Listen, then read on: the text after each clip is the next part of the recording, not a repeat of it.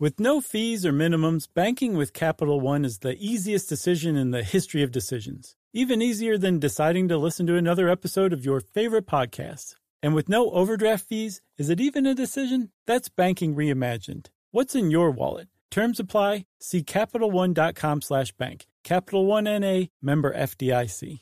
Life in our modern age comes at you pretty fast, which makes our time away especially valuable. When I take time to relax, I like to get far from my everyday life, immerse myself in natural beauty, and have unique experiences. But you don't have to leave the US to experience tropical rainforests and islands filled with adventure, warm culture, and national treasures. Visit Puerto Rico, an island with a vibrant spirit that will sweep you away. Because when you visit, you don't become part of the island, it becomes part of you. In Puerto Rico, you can forget where you came from and embrace where you are. Puerto Rico, where visits end but stories last forever. No passport required for U.S. citizens and permanent residents. Learn more and plan your trip at discoverpuertorico.com. Welcome to Stuff You Should Know, a production of iHeartRadio's How Stuff Works.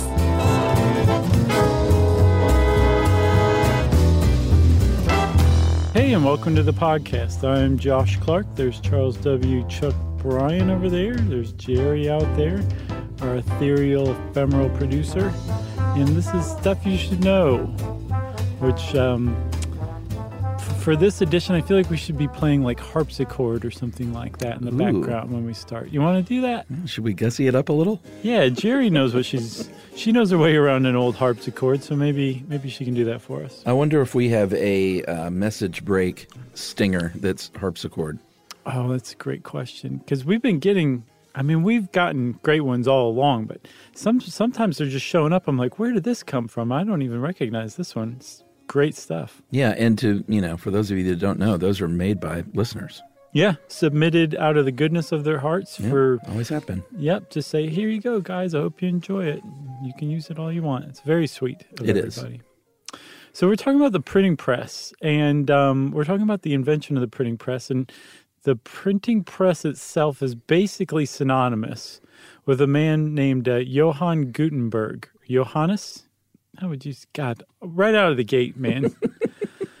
I'm going with uh, Johann Gutenberg, or as uh, the rest of us in the world call him, Gutenberg. Sure. Let's call him Steve Guttenberg. Gut buck. okay. Okay. So um, Gutenberg is traditionally credited with inventing the printing press, and for all intents and purposes, he did invent the printing press. But um, as our friend Ed Grabianowski goes to great pains to point out, uh, he did not invent it out of whole cloth, as apparently some people believe that that it was just a pile of lumber and an idea for him that he yeah, exactly. that he put together. Like every inventor who ever invented anything, he he built on different concepts that had been worked out over centuries. Um, the thing is, is like that's not to detract from his accomplishment or anything like that. Like what he did literally changed the world, as we'll see in some amazing ways. But he he helped provide the first information age, and got really kind of screwed over in the bargain. Yeah. I mean, it's kind of a familiar story at this point, right? Sadly, yes, man, and I'm kind of sick of that. I wish Of which one? Of stealing, of building on others, or of oh no no die, no oh. dying a pauper? Yeah, the second one. No, I understand building on the work of others. That's the other thing too. Is I don't think Gutenberg ever said like, "No, I invented all of this without any help." We don't have any indication he was like that at all. It just kind of got hung on him over the years by sixth graders. we built on the work of Adam Curry, We did. right? He's still at it. Did you know that? He's still podcasting? I'm almost a million percent sure, which Yeah. is really sure. And did he really have the first one? I don't know if he had the first, but he's credited with having the first. Very interesting. He's definitely still active on social media for sure. So, if, for the printing press, if if we jump back in the old Wayback Machine Mm-hmm. and we we breeze past Adam Curry there,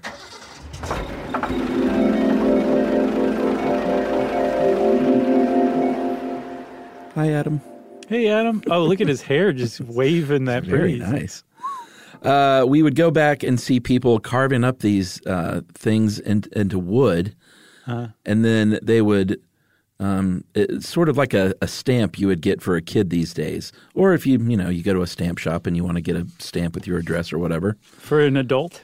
Yeah, like we got a stamp made. Uh, Emily got a stamp made of our house when we finally finished renovating our house, Cute. which we've never used.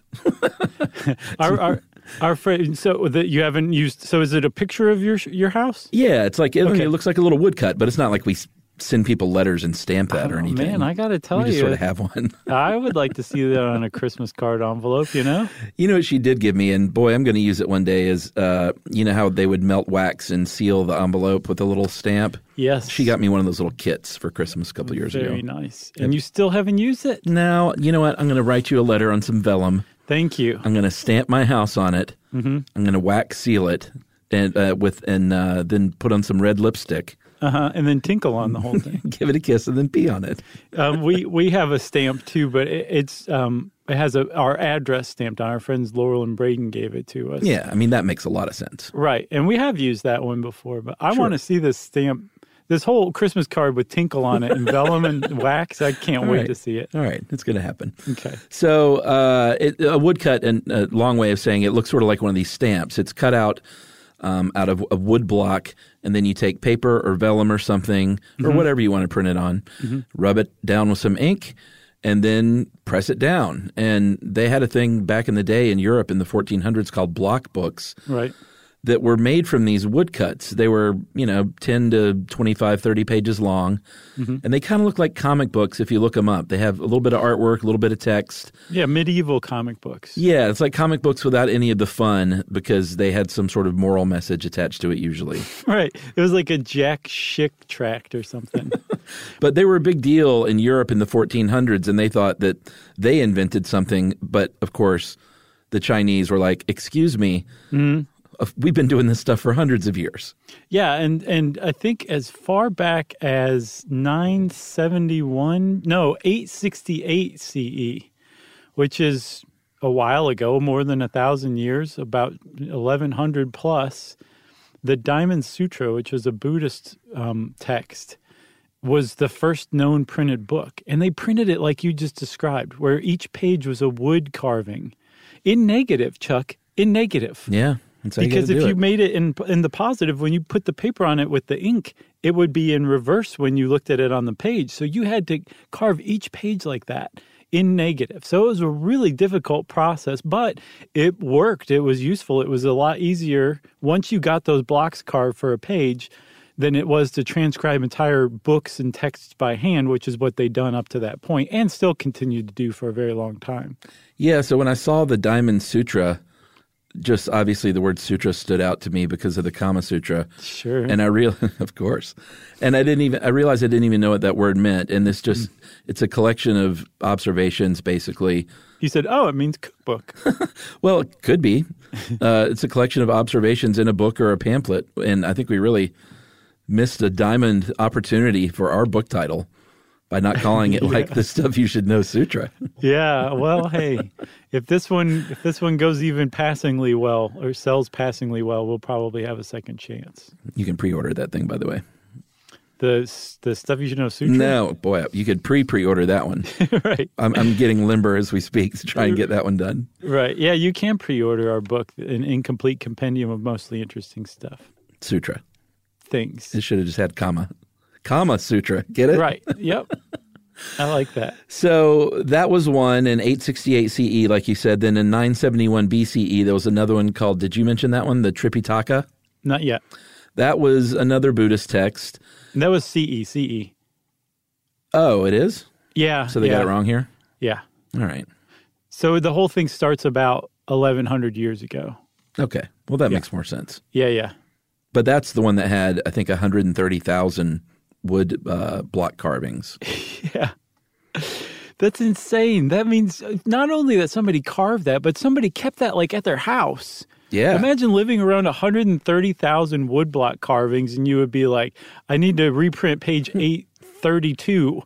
And then having to go find the woodblock carving for page 832 and just it just sounds like a nightmare. I'd be like, I don't I don't care about reading or literacy or moving humanity forward at this point. Maybe it was the house. You just blew my mind right out of the top of my head. So there was some more experimentation going on after this in China and Korea. Um, and some big, and they were using like little wood or ceramic or metal blocks to make individual characters for the first time. And this was a big kind of push forward toward what we all know as uh, what would eventually be the Gutenberg press is individual letters or in their case characters instead of just doing each page as a separate woodcut. Yeah, what's awesome is there's a commoner in China named Bi Sheng who um, is thought to have come up with movable type, where rather than you know carving a woodblock for each page, you have letters, individual letters carved out, and you can arrange them just so any way you want. And then once you print that page, you can arrange them in a different way to print the next page, and that is a huge innovation for sure. And again, note that this guy came up with this in about 1041 CE, so a good 400 years before Gutenberg was working. Why does Ed keep saying BCE? I don't know. I think he really likes the sound of it. All right, fair enough. It's definitely CE though. Uh, no, I'm not doubting that. I'm just. Uh, I was thinking too. I was like, "Gosh, what if he was right? What if all this had started a good thousand years earlier? Yeah. Like, how much further along would we be right now as a if as this a had world, happened? as Yeah. humanity. If this had happened three thousand years ago rather than one thousand years ago, Yeah, because here's the little spoiler: printing books is uh, a big deal. Yeah, Like some say that religion and democracy and I mean just sort of the advancement of humanity was was this it was key to advancing all those things. Mm-hmm. you So, know who says that? us People who are right. us. Yeah, I definitely am on board with that. 'Cause, yeah, the for the best way you can put it, it was the first information age that got Yeah. launched by Gutenberg by Gutbuck. So That's I keep saying that because that's Steve Guttenberg's handle on Twitter. oh, is it really okay? Steve Gutbuck. Is it really? Mm-hmm. he is the nicest guy too. Do you follow I, I haven't.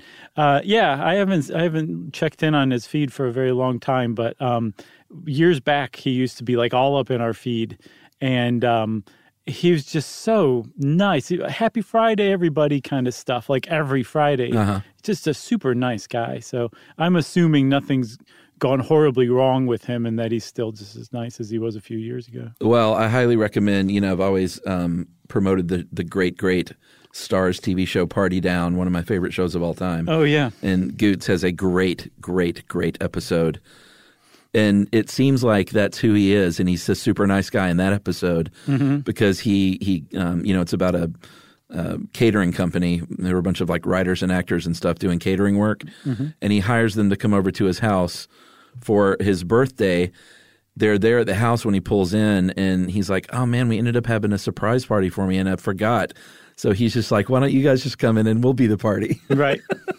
but you could really get the idea that that's who Goots is as a person. You know what's great is you've definitely, definitely told that story before on the podcast, which means like we've gotten to this point where we're amassing like we're building a, a, a standalone universe where like when Steve Guttenberg appears, this story pops up as well around him. You know what I'm saying? Like Oh, I knew I told it. I couldn't remember when though. What when would he have come up? I don't remember, but I'm sure we talked also about what a great guy he is on Twitter and all sorts of stuff. Like, like we have a, a character like a simulacrum of or simulacra of Steve Guttenberg that lives in our uh-huh. podcast universe, and he's very less multifaceted than I'm sure he is in real life. But in our universe, this nice guy on Twitter had a great episode of Party Down. That's all you need to know about Steve Guttenberg. I know we haven't even gotten into Police Academy. Do, I we, know. do we do a show on police academies? That probably would have made sense. I don't think we have. If we have, I must have been blacked out or something. All right, so printing press is advancing forward. Uh, go to Korea in 1234, Mm-hmm. and you're going to find a man named Cho Yunwi, who was commissioned to do uh, some more Buddhist texts. A lot of this was Buddhist texts. well, yeah, if you'll notice, religious texts help push Sure. this whole thing forward from different religions, even. Yeah, like that Bible that Gutenberg would make. Shh, Don't spoil. Sorry. So this one was really, really long, and he was using this movable print that uh, had already been around. But this time he was making these letters for metal, um, kind of using what the technique they did for coin minting, which had been going on for a while. Set them in a frame, lined them all up, coated them with ink, and pressed them. and if you think, hey, that sounds like a printing press, you would be exactly right. You're right, fella. For sure. That's that's basically what Gutenberg came up with. He had a couple extra innovations for sure that are definitely credited to him directly.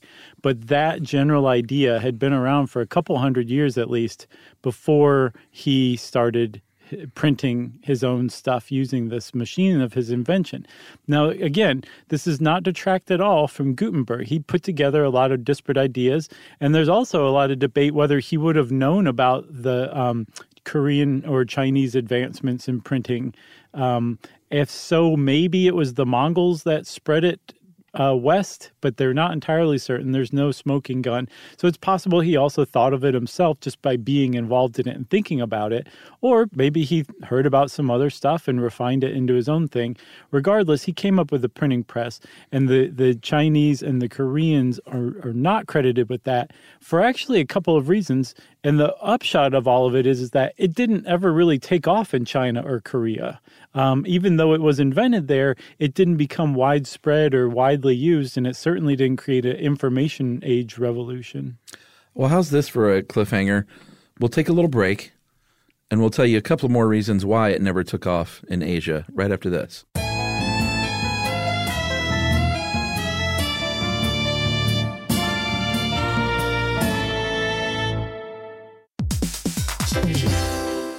Listen to this. It's a game changer.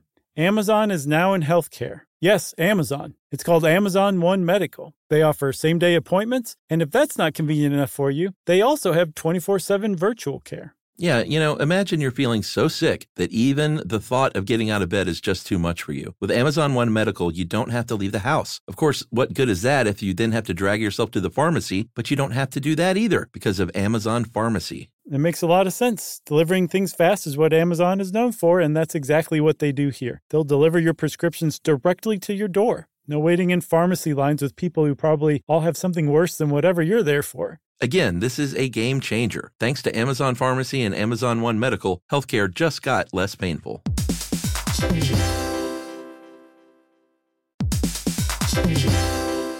Hey, everybody, it's time to talk about Squarespace. Squarespace has absolutely everything you could possibly need to build whatever website you're trying to. You can host video content and organize your entire video library, plus showcase it on beautiful video pages. You can use analytics to grow your business and learn where your site visits and sales are coming from. What else, Chuck? Well, buddy, if you got merch, then you can sell it on Squarespace. You can easily sell custom merch and create a passive income stream that engages your audience and scales your brand. Design your products, and production, inventory, and shipping are all handled for you, saving you time and money. Yeah, and if your business is appointment based, you can accept appointments on your Squarespace website. You can offer online or in person private sessions, workshops, and group classes. And Squarespace provides everything you need to manage your schedule, accept secure payments, and send automatic reminders, all in a showcased site. So just go to squarespace.com slash stuff and you're going to get a free trial. And when you're ready to launch, use our offer code STUFF to save 10% off your first purchase of a website or domain.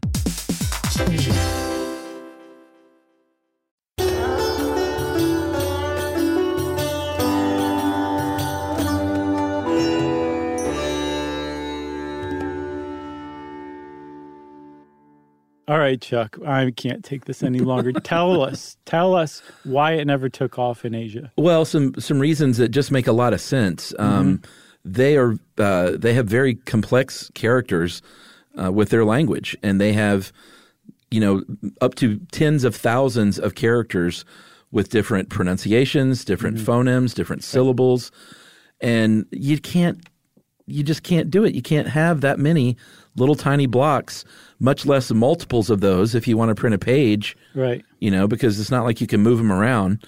And then keeping up with all these was literally one of the big problems. Like they made these big, I think there was a man named Wayne, uh, Wang Zhen who used these revolving tables to access these big racks of letters. But it was kind of like what you were talking about with the house made of wood blocks. Of, Exactly of like 130,000 woodcuts. Right. It's like you, you just can't keep up with that many. So ju- it wasn't practical. And then Gutenberg comes along. He's like, we only have 26 letters. Yeah. So this is pretty this is pretty dumbed down as a language goes. Yeah, because I mean, even if you do, uh, you know, capitals and lowercase, that's still just what fifty-two. Yeah, And throw in some you- punctuation. Yeah, some punctuation, make some doubles because you know you're going to use e a lot more times than one per page. So you need to make some backup copies of them. How many the did he? He is- made about 300 in the end, right? That's what I saw. Yeah, three hundred um, different uh, characters, spaces, punctuation. um, uppercase, lowercase, and that that's all he needed. So Yeah. th- 300 versus tens of thousands. Um, number one, it's just easier to make, but number two, it's easier to keep up with too. So um, Gutenberg just happened to be working in just the right language for a movable type printing press to really make sense. Should we talk about this guy? Yeah, because I like him. He's he's um he had a bit of a hustle to him, and I like I know.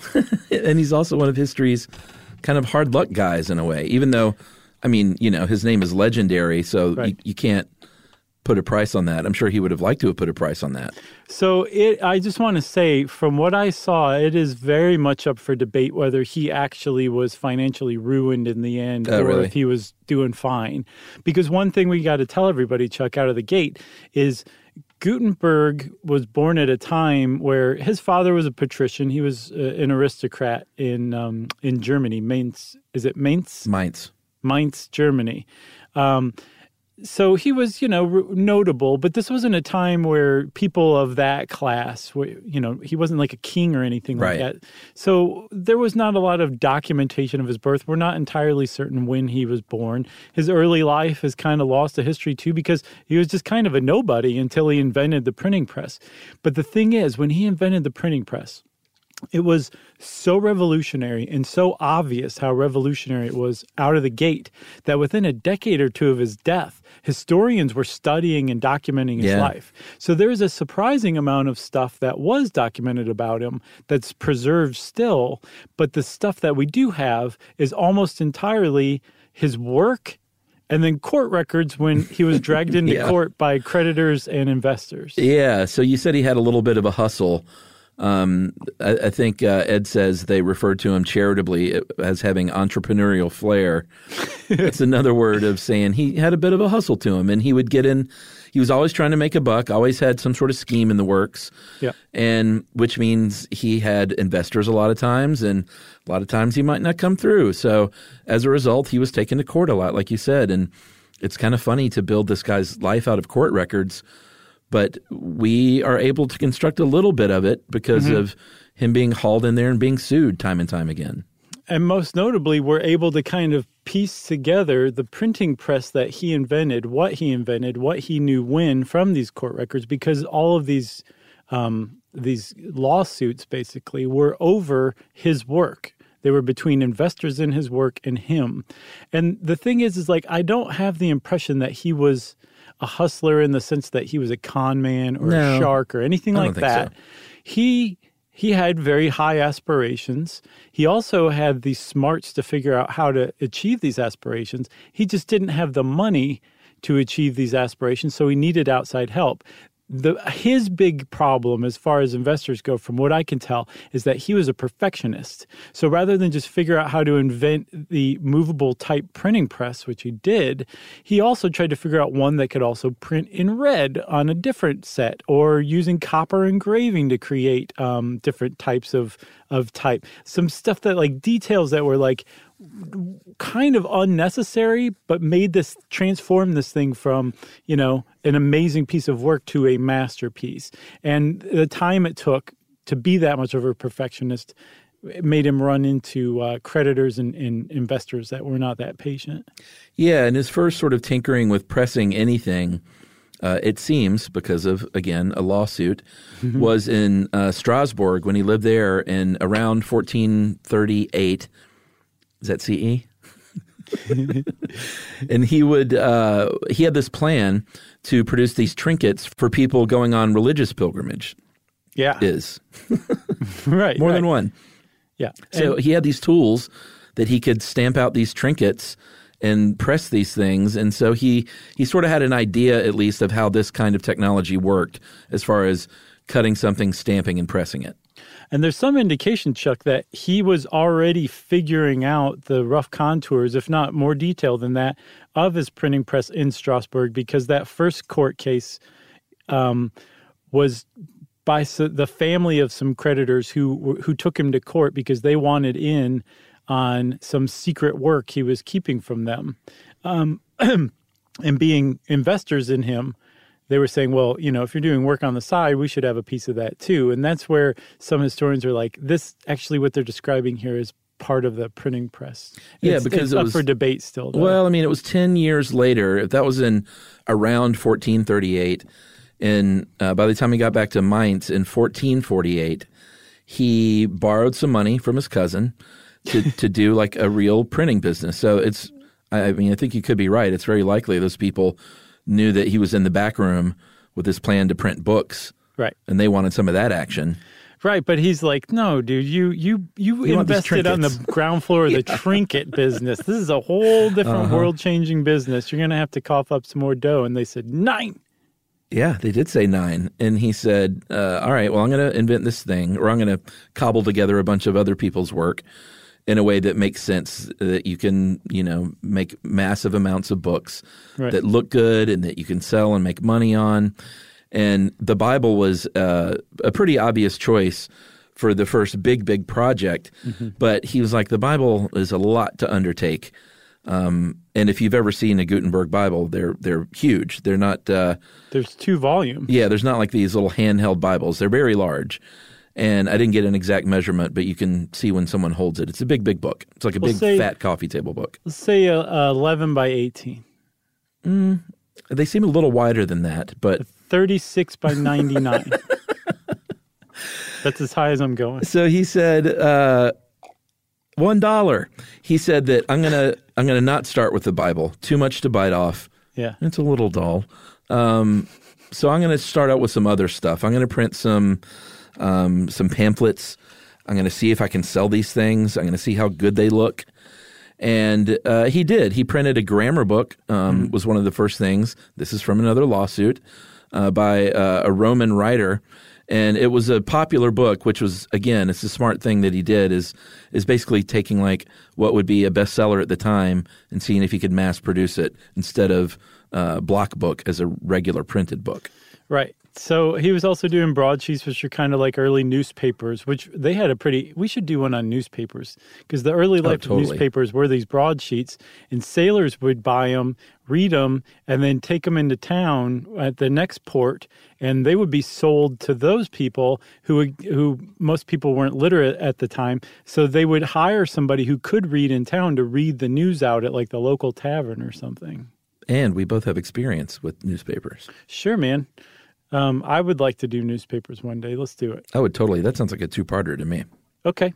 So um, he he basically the upshot of all this, and I think that's the second time I've said that. I never say that.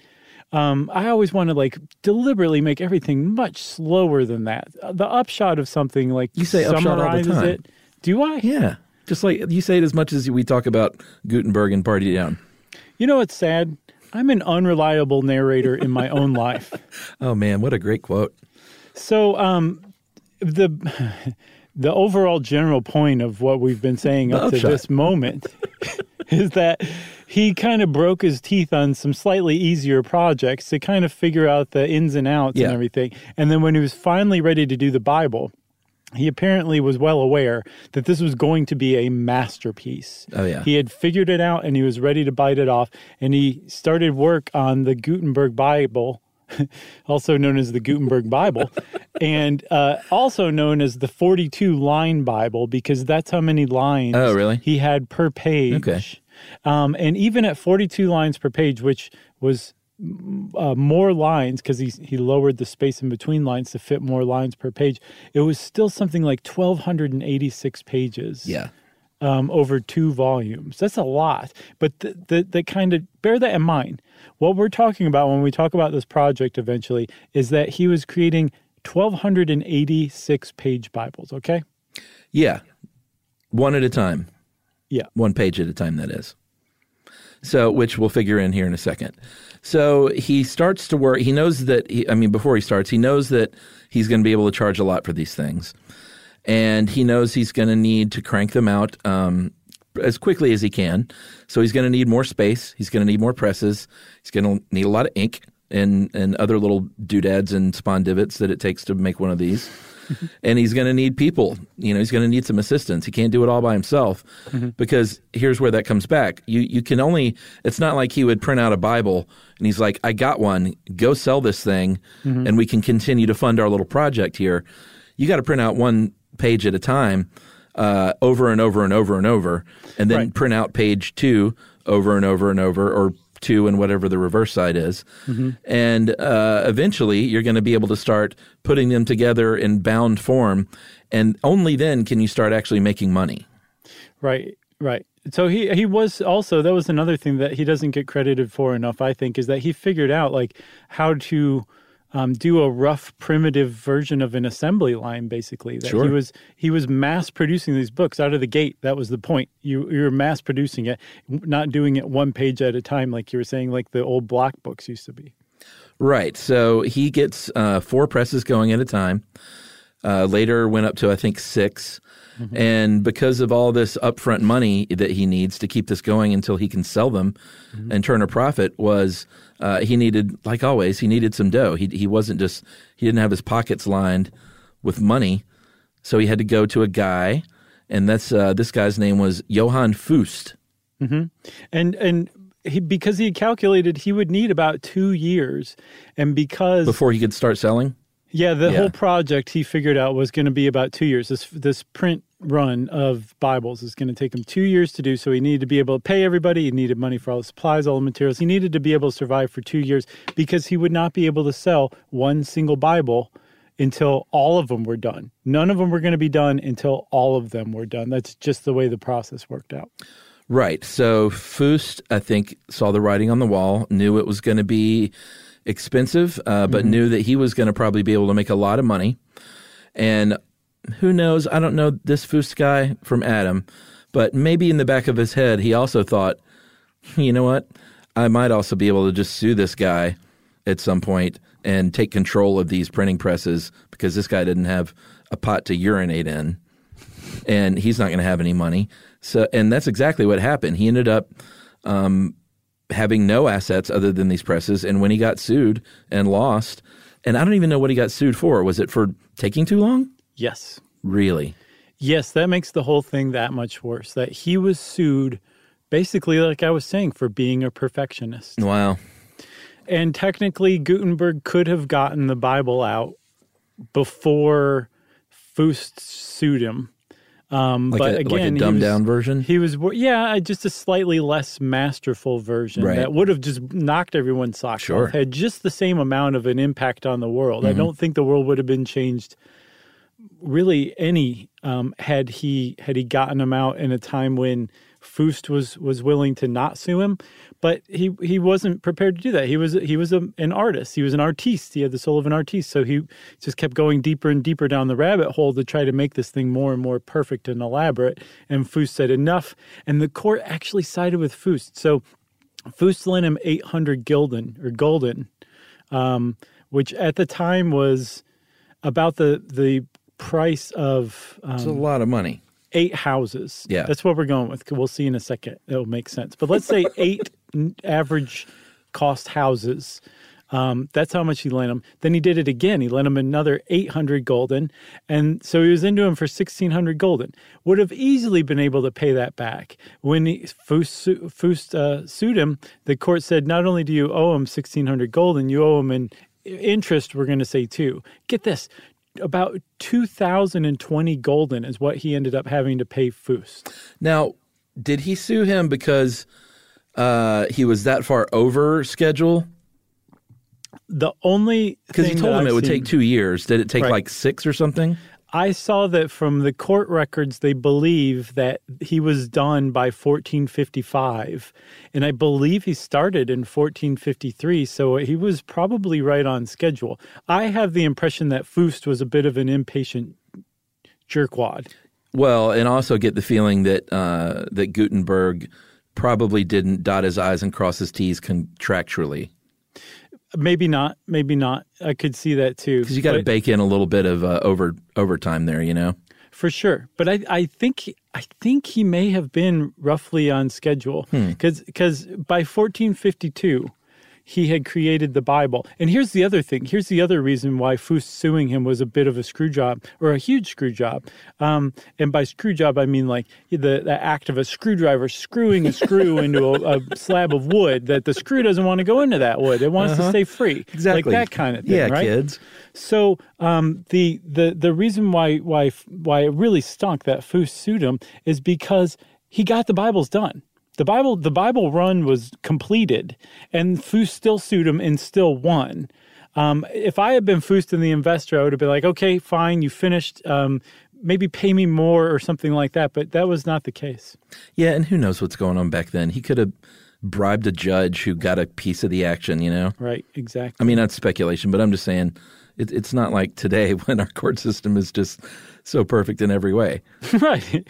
Flawless, run exclusively by artificial intelligence. So um, Ed was kind enough to cobble together a few just sort of fun facts about that Bible run. Uh, he printed 180 of these things initially, sold all of them, of course.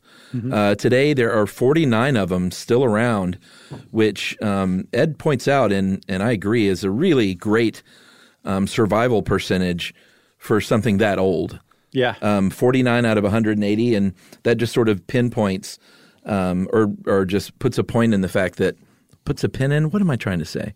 Really drives home sure. There you go. the fact that these things were very cherished and taken care of from the beginning. Um, I went to see how much you could buy one of these for. Oh yeah. What'd you find? Well, 87 was the last one I saw at auction. Um, Uh-huh. there may be one since then, but in 1987 it, it went for 5.4 million. So that was one one volume. A complete set hasn't been auctioned since 1978. Oh, and that really? went for 2.2 million in 1978 dollars. Wow. From what I saw, if you So you were get half a Bible, to, you get the New Old Testament only or something. if you're lucky, but if the complete copy they think would be um, 35 million today the, yeah, that if makes it went to auction. that makes sense. That's about right. But so so he made two he made two versions. He made one like a, a regular version on paper and it sold for 20 golden. And he made a vellum one on calfskin for 50 golden. For- Yeah. He made 45 of those. So uh, allow me to figure these calculations real quick, okay? Oh boy, here we go. Math, So remember, math time with Josh. I'm going to get this right. All right. Uh huh. So there's this uh, historian named Andrew Pettegree who says that a house in Mainz, Mainz would have cost up to 100 gulden, a house. So the total that he could have made selling this is these Bibles, this 180 run, print run of Bibles is 4,950 golden. That's a lot of houses. It is. Let's say at 100 golden a piece, that's 49 and a half houses. Don't ask about the half of a house. But let's say in today's dollars that we're saying that a house is $200,000 Oh, per house. Uh-huh. Okay? Yeah. So $200,000 times 49 and a half Uh-huh. houses means that he made off of these 180 Bibles almost $10 million. dollars. Oh, I can't wait for the correction. It's right, dude. I, I am definitely right. And so here's the other thing too. So um, when Fust sues him and gets that twenty or like two is, gets that that um, judgment of two thousand golden against him, um, a lot of people say, well, that ruined uh, Gutenberg and uh, he died a pauper. If that Bible run sold out, he still would have had more than half of that nearly $10 million left over after paying Fust. So it's very much unclear that, that he was a pauper or not. The, the, the overall point of what I've been saying up to this moment is this. The upshot? It's that um, that was the word you could have used earlier too. When you were looking for a word upshot, would it work? Oh, yeah, you're right. I wasn't going to encourage the use of that though. But the the uh, the the upshot of it is that Fust got his hands on Gutenberg's printing press Right. right after that that run of Bibles was made. Or his six printing presses, rather. Yeah, you know- and his and his uh, printing assistant, um, who was actually Fust's son-in-law. Uh, the, he got the whole the whole shebang, all of his plates, everything. You know what my favorite thing about your math stuff is? What? I know the second that you start that there are thousands of people, math math busters, if you will, Okay. that just immediately get out their pencil and pad and That's to awesome. to see if they can prove you wrong. That is fantastic. It's like a I'm game. fine with that. Yeah, it is a game, and I always win. All right, so we're gonna take another break. Okay. We're going to tally up your math uh, wins and losses, All right. and we're going to talk about how this thing actually worked right after this.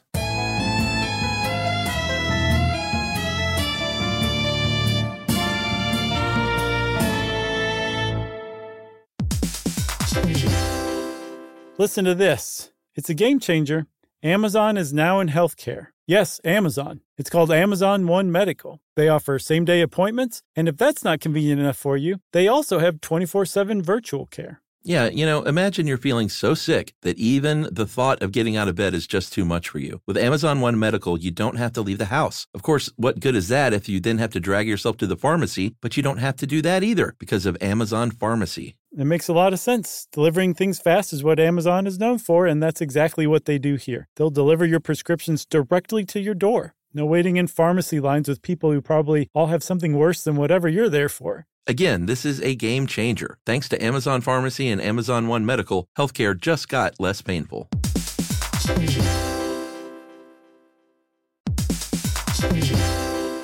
Hey, everybody. Summer is the perfect time for gathering with friends and family in the backyard to enjoy premium cuts of meat, fresh, seasonal produce, and more. And of course, we're talking about Whole Foods Market. And speaking of that meat, you can fire up the grill with premium cuts of meat like no antibiotics ever beef, New York strip steak, and beautifully marbled boneless beef ribeye steak. Your grill will thank you. And you can also grab and go. Whole Foods Market has grab and go favorites like packaged salads, appetizers, and sides. They're really perfect for bringing to any kind of potluck barbecue. Yes, plus don't forget dessert. Every gathering needs dessert. You can dig into limited time seasonal pies from their experts in the bakery. Or how about some adult beverages? You can always fill up that cooler with some summer beers, seltzers, sparkling wine, canned wines, and more. Must be 21 plus, of course, and please drink responsibly. So make Whole Foods Market your summer grilling destination.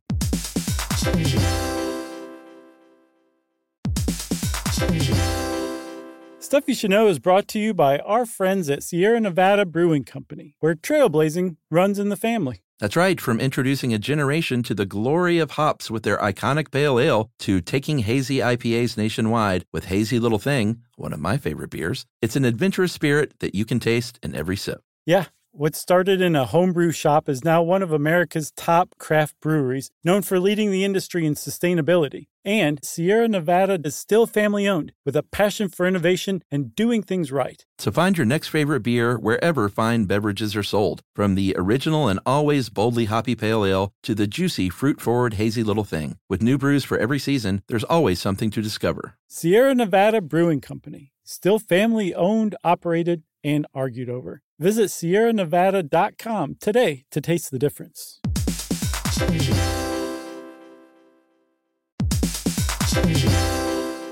Ready, set, griddle this grilling season. Get the Weber Slate rust resistant griddle with a carbon steel cooktop that's safe for metal tools. It's pre seasoned with food safe oils and ready to cook on right out of the box. With no use of coatings, you can use metal tools to flip, press, and scrape without worry. It's the griddle that stays ready, not rusty. Everything rusts and nobody talks about it because they couldn't fix it until now. With Weber's new rust resistance technology, your Weber will last for years. Yeah, when used, the carbon steel griddle hardens and bonds the surface, which reduces the ability for moisture to collect and rust to form. Plus, the griddle heats evenly edge to edge, reaching all the way up to 500 degrees. That's right. And with the Weber Works Prep Cook and Store system, you can keep cooking and cleaning supplies handy, carry food and condiments from the kitchen to the griddle, and even convert the side table into a prep station. So get fired up for your new Weber Slate rust resistant griddle.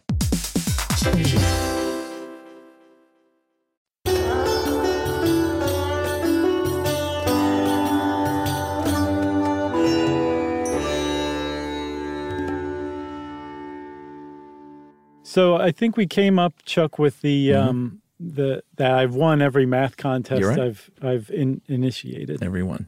Okay. All right. So, shall we talk about the Gutenberg Press? Yes. Well, you got your individual letters.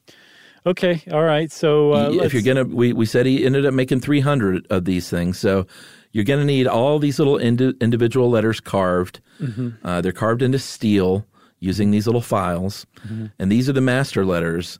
And then they punch those into soft metal, um, most likely copper, and then the impression in the copper is formed uh, into a mold, and then you're going to pour molten metal. And what I saw was that one thing that Gutenberg definitely invented was this Right. hand casting instrument, Uh-huh. where they actually uh, where you would actually pour this this molten metal. I think you use lead, tin, and uh, antimony, whatever that it- is. That was an alloy that he invented. Even like add that to his list. Yeah, so he invented some stuff, but this is how you would actually make the individual letters was by uh, this early process. Right. So the one thing that's still up for debate supposedly is whether he invented or used that punch matrix thing where you punch the letter into a softer metal. It's they're not entirely certain, but yes, he definitely was casting letters with alloy of his own making. Um, and apparently it cooled like the moment like you just poured it in, closed the mold, and opened it, and it would be cool enough to dump out on the table and start filing down. Because that was the other thing too. You had to file down every Sure. letter to make sure that they were uniform. Yeah. And he even went. This is an example of how how um uh, how detailed he got. He even was like, oh well, this this F has a lot of space between you know on either side of it. So he filed down the sides of all the Fs after testing it a few times to make basically kerning. He was he was he figured out kerning right out of the gate. Um, the first time anyone had ever really created the printing press, there was also kerning Which is awesome. which awesome. is the the spacing between letters. Like if you've ever seen a bunch of letters strung far apart, it looks really weird. yeah, Kerning not a is fan of that. that's high. That's a high kerning value. Low kerning value is where they're tighter together, which is what you want. Yeah, so the the long and short of his uh, this of these little blocks though is that you only needed to carve each one one time. Mm-hmm. Um, you had to pour a bunch of molds if you wanted a bunch of E's or A's Right. or other vowels and stuff. But that was nothing. But yeah, that was nothing. You only had to do that carving once, file these things down until they're all uniform, and then it moves on to uh, someone known as the compositor. Yes, the compositor, not to be confused with the eradicator. Right. from Kids in the Hall.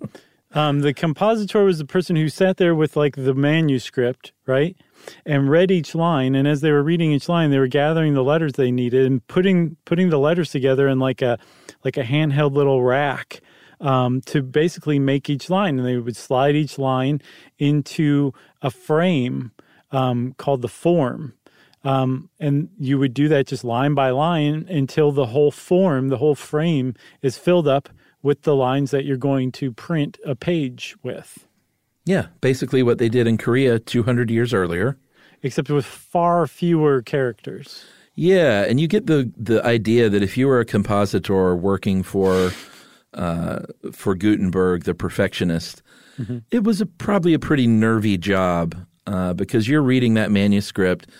Any misspelling, any any misuse of punctuation, uh, that would have. I'm sure there would have been heck to pay from Herr Gutenberg. So I, I imagine that job was just sort of um, high high tension. And Gutenberg very famously was super passive aggressive in his managerial style. Was so he? he would just kind of wander around the shop with his coffee and say, Oh, you're going to print it that way, huh? I'm going to need you to work Sunday as well." Yeah.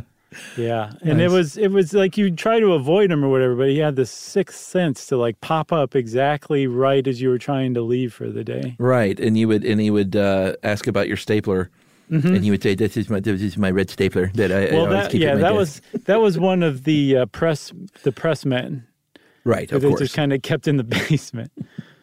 It was a weird time for uh, printing. It was uh, another weird time is going to be right now when I ask you if you understand this gobbledygook about folios Yeah, so what they because it's a little out was- confusing to me.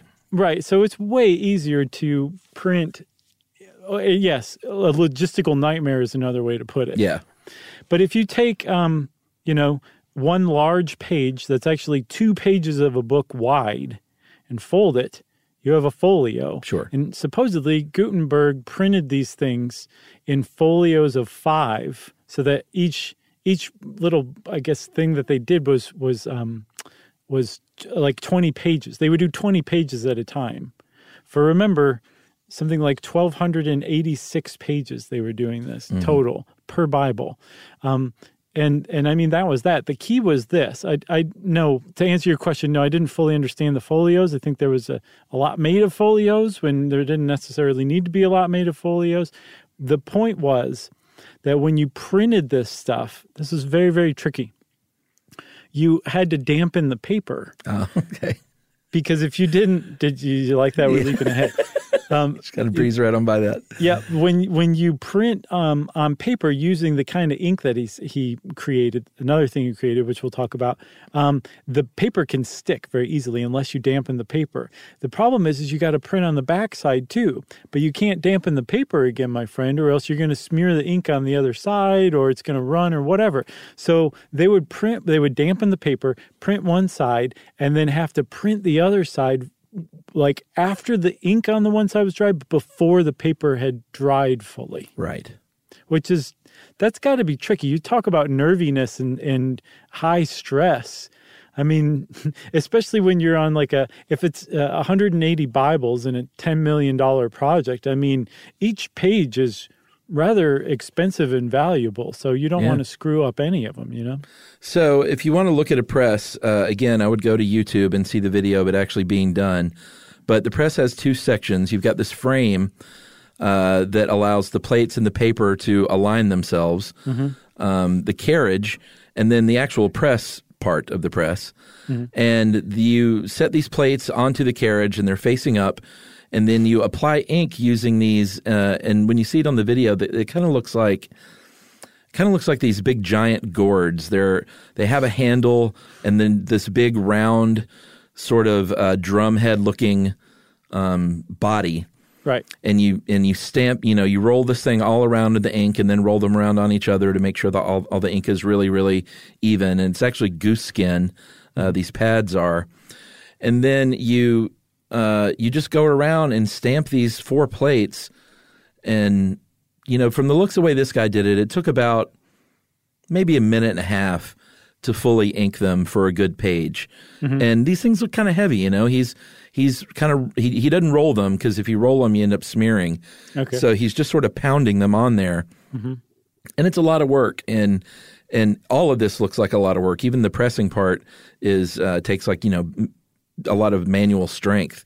Well, yeah. I mean, again, two years to just print 180 Bibles. Yeah, so I mean, it's a physical workout. Right. Um, he uses this ink you mentioned. Uh, it's an oil-based varnish.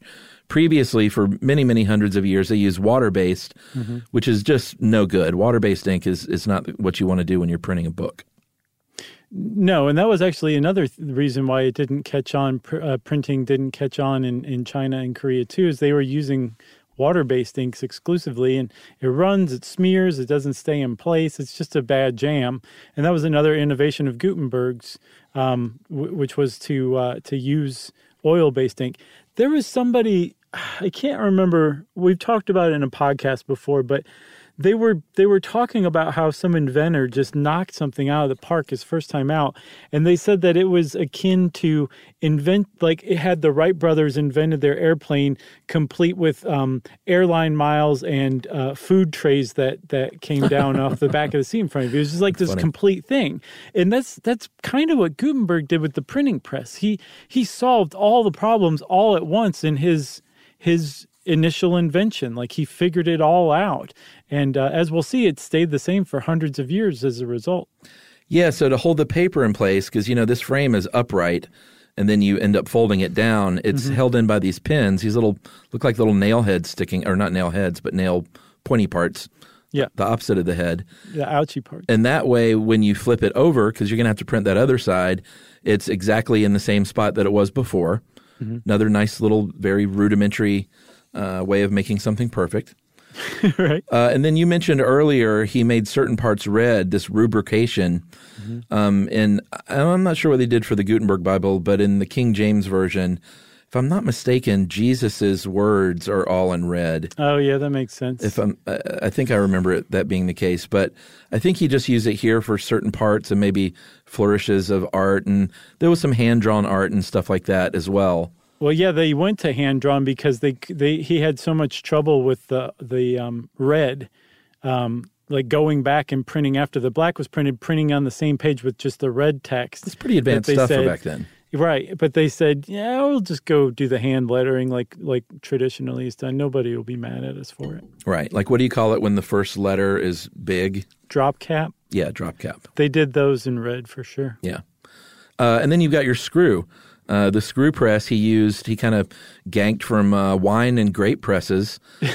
and, you know, once you have this thing inked up, you move it over to the press and it's just a big, big armed lever. It's not like something that moves in a circle. Right. You just kind of pull it really tough, uh, kind of one or maybe two times, and then boom, you've got your printed page. You do, and and Ed points out something that I think is overlooked. But you know, and one of the other problems with Chinese and Korean printing, or any kind of printing using like wood blocks or something like that, is you're going to get uneven pressure. So you're going to get an uneven transfer of Yeah. ink.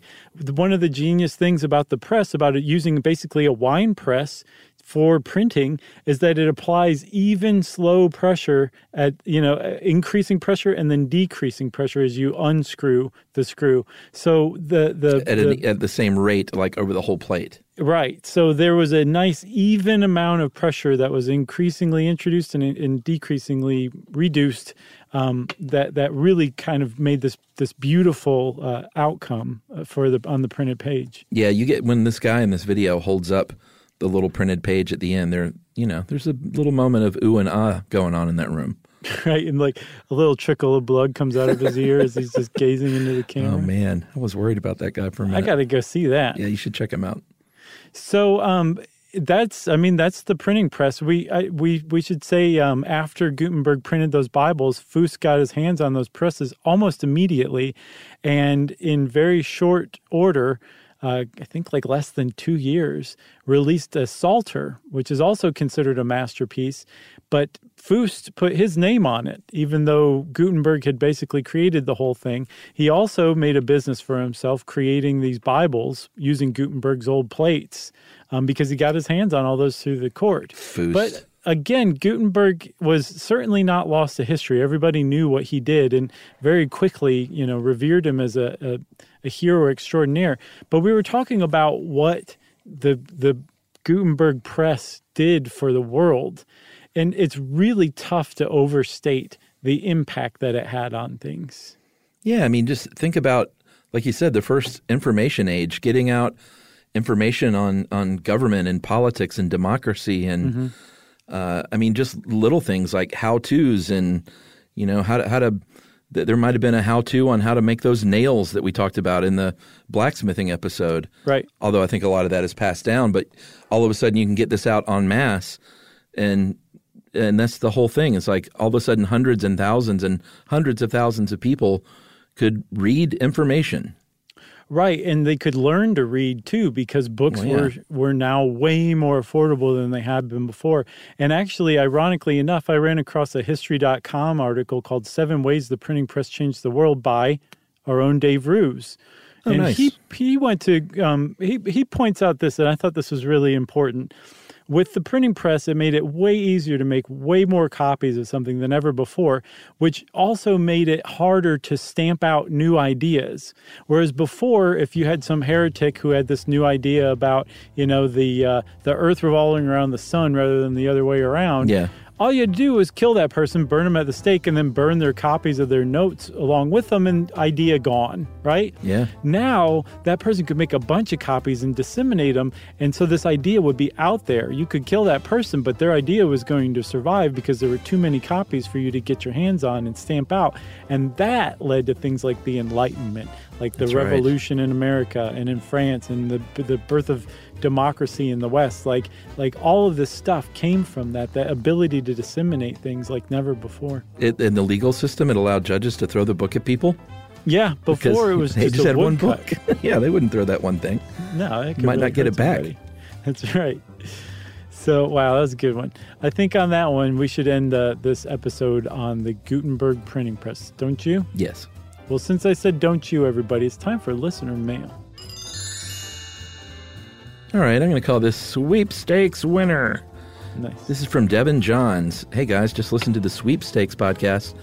Wanted to share one of my wins as a sweeper.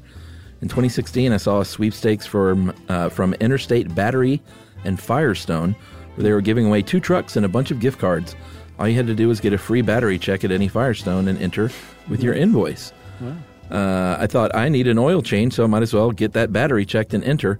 Less than three months later, I was contacted by a third party company who facilitates the sweepstakes. Uh, almost didn't t- answer. They told me I didn't win. and he won a gift card. No, he won a truck.